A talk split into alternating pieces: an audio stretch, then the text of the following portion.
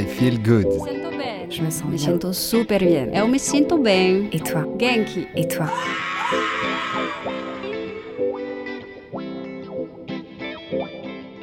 I Feel Good, le podcast qui vous veut du bien, vous donne un éclairage sur le grand éventail des activités de bien-être, développement personnel et spirituel et autres initiatives inspirantes. Ce podcast vous est présenté par Armel Bérodi. Musique originale, Florence Bonardel. Et si le féminisme était bon pour la santé du monde?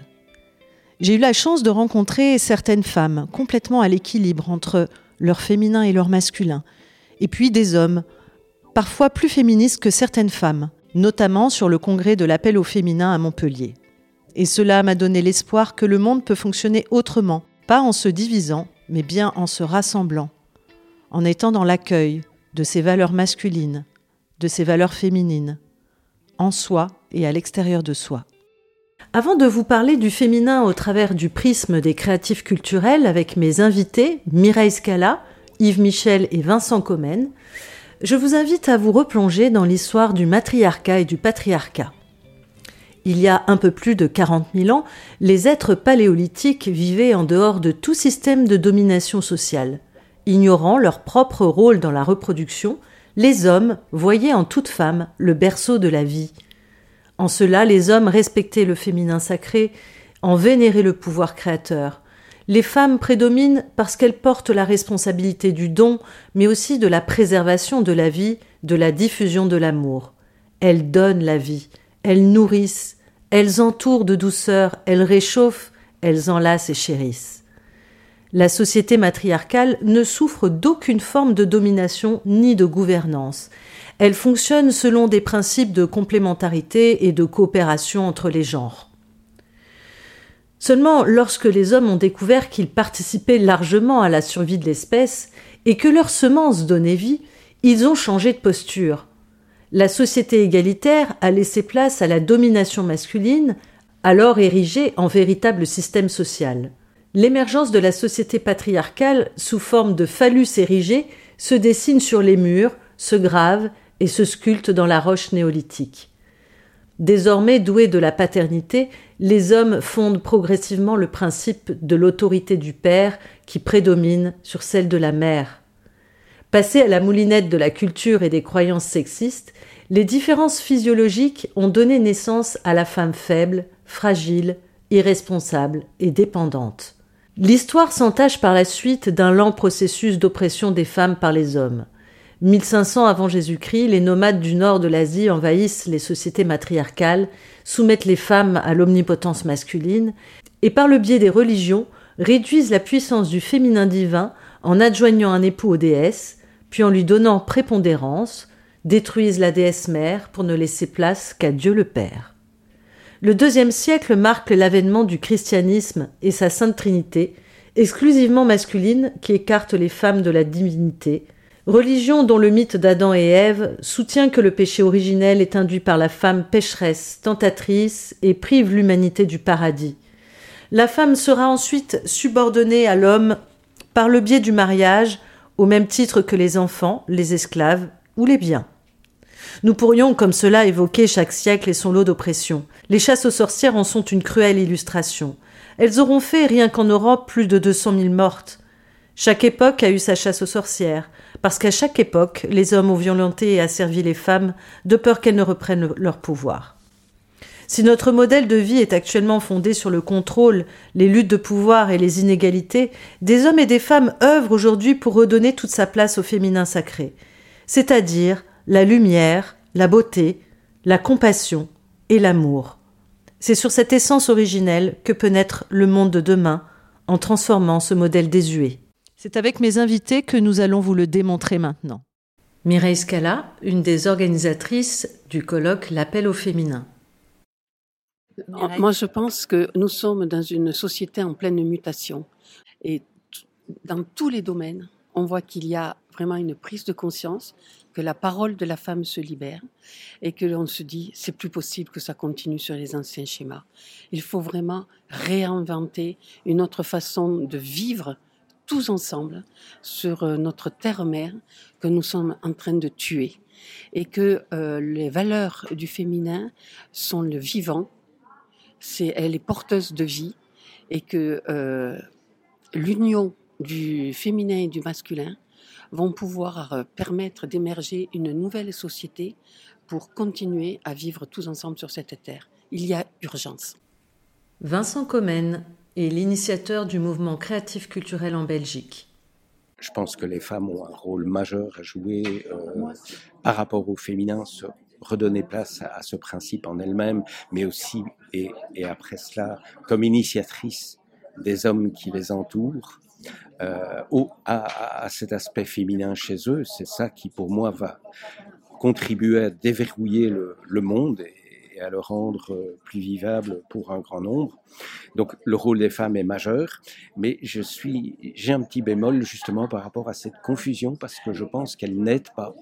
Elle, elle fait un mixte entre les blessures des femmes qui sont là, qui sont réelles, et, et, et la place à, à donner au féminin, y compris chez les hommes, y compris dans le monde comme euh, je vous l'expliquais, je trouve que c'est le principe féminin qui est une des clés de notre futur.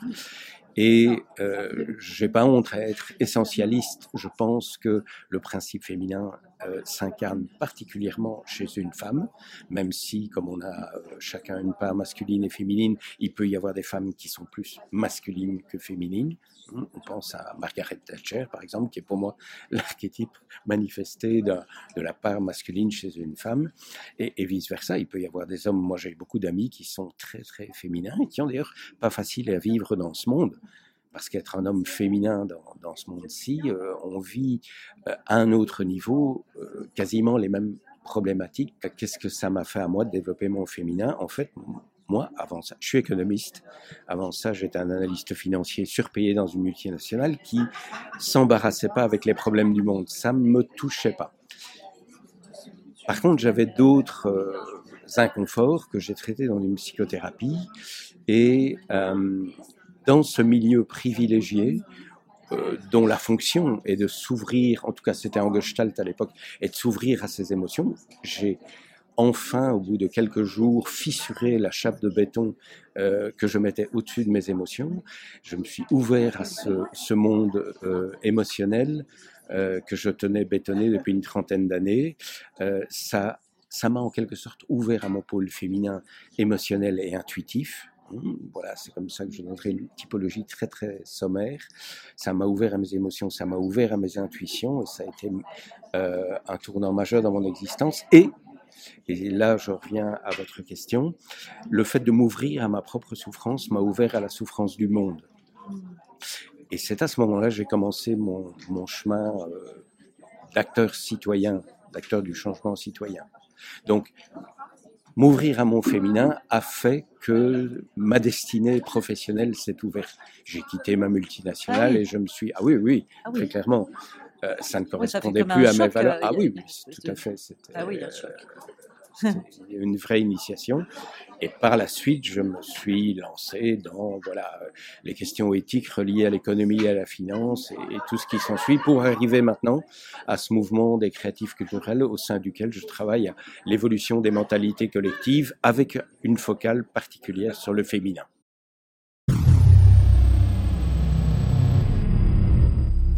Il y a l'amour au cœur de l'amour, il y a la peine. Au cœur des peines, il y a le jour que le matin ramène. Eh bien voilà, je vous présente Yves Michel qui nous fait une très belle introduction. Merci. Yves. bonjour, bonjour, bonjour, Armel. Merci euh, d'être avec nous. J'ai beaucoup apprécié euh, d'ailleurs euh, la biographie que tu m'as envoyée où tu te présentes par ton parcours personnel et par ton parcours et par ton profil philosophique. Euh, avec de nombreux engagements euh, philosophiques mmh. que tu mets en œuvre dans ta vie au quotidien. Mmh. Comment tu fais? Alors, euh, tu me donnes l'occasion de, de, faire une distinction entre les valeurs et les croyances. Mmh. Moi, j'ai des valeurs, c'est ça qui euh, soutient mon engagement dans la vie. Par contre, j'ai très peu de croyances et je, je me fous des croyances. En, pour blaguer, je dis je me fous de la vérité parce que c'est toute une histoire de croyances et il y a eu un nombre de morts incroyable à, à cause de ça. Alors que les valeurs, pour moi, euh, sont, sont vraiment ce qui me, ce qui me soutient et à partir de quoi je me suis mis au service de l'humanité de la terre, de la vie, et qui m'a amené euh, par une suite de circonstances à créer euh, les éditions Le Souffle d'Or, mais aussi à m'engager comme euh, élu local et beaucoup dans le monde associatif dans lequel je suis depuis plus de 40 ans. Et, auparavant, je suis euh, également fils de paysan et euh, ça m'a aussi beaucoup, euh, ça compte beaucoup pour moi encore aujourd'hui de reconnaître les cycles de la nature, de, de, de, voir qu'on ne sème et on ne récolte pas le même jour et, et, un contact assez chamanique que j'ai avec le, la, la, nature, les, y compris les êtres subtils de la nature. Tu, euh, tu m'as dit que c'était important pour toi de parler euh, des créatifs culturels. Euh, je crois que tu es à la tête d'une étude, c'est ça, qui a été publiée. J'ai piloté une étude en France après avoir eu connaissance de cette étude qui avait été menée aux États-Unis à la fin des années 1990. J'ai vu que ça, ça rassemblait plusieurs facettes de ma vie et ça m'a donné une sorte de frisson. Je me suis dit waouh. Alors parle-nous un peu de, de qu'est-ce que c'est qu'un créatif culturel alors, c'est la plupart des temps des gens qui ne savent pas qu'ils le sont. Hein. C'est euh, une étude sociologique qui les a dénommés comme ça, mais qui les a repérés parce qu'ils portent euh, six pôles de valeur que sont un l'écologie avec euh, les médecines douces, l'attention à l'environnement et voilà sujet qui vient beaucoup dans l'actualité aujourd'hui. Deux, les valeurs féminines. Euh, donc euh, beaucoup plus la coopération, l'écoute, le soin que la compétition et la prédation qui dominent euh, notre société. Euh, trois, l'être plutôt que le paraître, c'est-à-dire que c'est euh, des gens qui sont capables de se satisfaire d'une certaine sobriété euh, et de renoncer aux médailles ou à des carrières flamboyantes pour être plus euh, dans leurs valeurs, s'occuper de, de, ce qui est important pour eux, que ce soit leur être intérieur, euh, leurs enfants ou comme ça. Du coup, on remet en, en, en question ce que c'est que la réussite. Hein, dans tout à fait, tout à fait. Et il y a vraiment beaucoup de, de gens qui font cette bascule euh, vers euh, une vie plus en cohérence avec euh, leurs valeurs. Quatre, c'est le, la spiritualité, le développement personnel, c'est-à-dire faire un, travail avec soi qui consiste à, s'explorer, à se connaître et à être plus en accord avec soi-même, se pacifier ses émotions euh, et un rapport avec euh, souvent quand même la nature euh, ou une notion de, de spirituel propre. Cinq, c'est l'implication sociétale. Euh, c'est des gens qui se retroussent les manches euh, pour agir dans le monde dans lequel ils sont. Donc d'une part déjà dans leur milieu familial, mais euh, localement, ça peut être élu local, ça peut être une école alternative, ça peut être une ferme en agriculture biologique, ça peut être artiste, ça peut être donc une implication, à la différence des bobos qui sont plus hédonistes. Et mmh. puis le, le, dernier pôle de valeur, c'est le multiculturalisme, c'est-à-dire c'est des gens qui apprécient le, la diversité culturelle qu'il y a sur la Terre et qui accueille cette diversité comme un, enrichissement euh, mutuel euh, par euh, métissage, qui l'accueille volontiers. Donc ces, ces, six pôles de valeur, quand ils sont concomitants, caractérisent ce que les sociologues ont appelé les créatifs culturels quand j'interviens là-dessus euh, en, public, souvent à la fin, j'ai des gens qui, qui, viennent me dire Ah, mais je croyais que j'étais tout seul, ou même pire, je croyais que j'étais fou avec mmh. ces valeurs. Oui. Alors que tu sais, ça, c'est à cause de l'image déformée que nous renvoient les médias dans notre monde. Euh, la, la, mise en œuvre de ces valeurs est quelquefois euh, euh, lente ou problématique, mais en tout cas déjà de porter ces valeurs, c'est important. Face à la désinformation euh, qu'on subit euh, dans, dans, les médias, ben voilà un fait euh, euh, étayé sociologiquement, hein, c'est sérieux, pour montrer qu'il y a cette émergence de, de valeurs, notamment féminines, donc des, des, personnes qui souvent sont timides, n'osent pas trop s'affirmer en société. Eh bien, je l'offre comme un soutien pour, pour aller de l'avant, pour prendre ses responsabilités et, et ne plus avoir peur par rapport à l'équilibre féminin-masculin, on est vraiment dedans. Là, ce sont des personnes, les créatifs culturels, qui, ont vraiment cette conscience-là, qu'il y a quelque chose à, rééquilibrer en soi au niveau du mmh. féminin, du masculin. Oui, et fait notable, ils sont constitués aux deux tiers de femmes. Ah oui. Oui, exactement les deux tiers. Et pour moi, c'est euh, tout à fait pertinent parce que en fait, euh, beaucoup de femmes sont plus sensibles au changement, appréhendent davantage le, le, changement. Puis comme elles sont dans un inconfort dans, dans notre société, elles ont tendance à davantage chercher. Euh, et, et, donc, euh, et comme il y a un besoin de rééquilibrage de valeurs euh, féminines par rapport aux valeurs masculines, eh ben, elle porte ça. Et, et donc, voilà, c'est un, fait vraiment qui a du sens pour moi. Comment ça se fait que tu es arrivé à, à, défendre ces valeurs un peu féministes hein, Pour un mmh. homme, c'est oui, quand même assez je, rare. Je suis hein. féministe. Voilà, c'est assez rare d'entendre des hommes euh, défendre cette cause Qu'est-ce qui t'a amené à être plus conscient de l'importance du rôle de la femme. Alors, je pense que ça s'origine dans, dans mon adolescence où j'ai eu la chance d'être initié à l'ornithologie, l'étude des oiseaux, puis de la nature, puis de l'écologie. Et pour moi, euh, de tout temps, le, la nature et, et l'écologie avaient à voir avec le féminin. Ah oui. Et, et j'ai dit euh, il y a fort longtemps que ce qu'on fait euh, à la nature, on le fait aussi aux femmes, c'est-à-dire euh, toutes les prédations, les exploitations, les blessures. Euh, pour moi, ce parallèle a toujours été euh, évident. Donc, euh, de travailler sur l'écologie ou de travailler sur les valeurs féminines, pour moi, ça revenait au même en quelque sorte. Et, c'est indissociable au niveau symbolique, c'est la même chose, et, et, au niveau des qualités. Et puis peut-être par aussi, j'avais, euh, j'ai eu de tout temps une grande sensibilité à l'injustice. Et donc euh, l'injustice, c'est euh, la prédation ou la domination d'un groupe sur un autre ou d'une personne sur une autre. Donc c'est la, la, justice, c'est aussi euh, quelque chose d'éminemment féminin pour moi.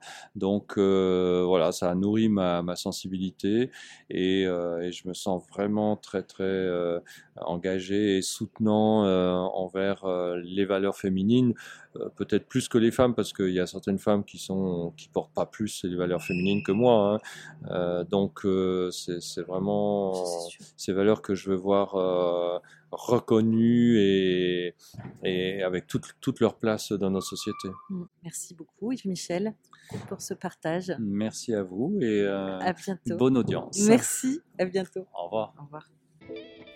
Merci à toutes et à tous pour votre écoute. À bientôt dans une prochaine émission I Feel Good. Pour aller plus loin, rendez-vous sur la page Facebook de l'émission I Feel Good 888 ou sur mon site internet armelberodi.fr. Ce podcast est disponible sur vos plateformes préférées Apple Podcast, Deezer, Spotify, Google Podcast, YouTube.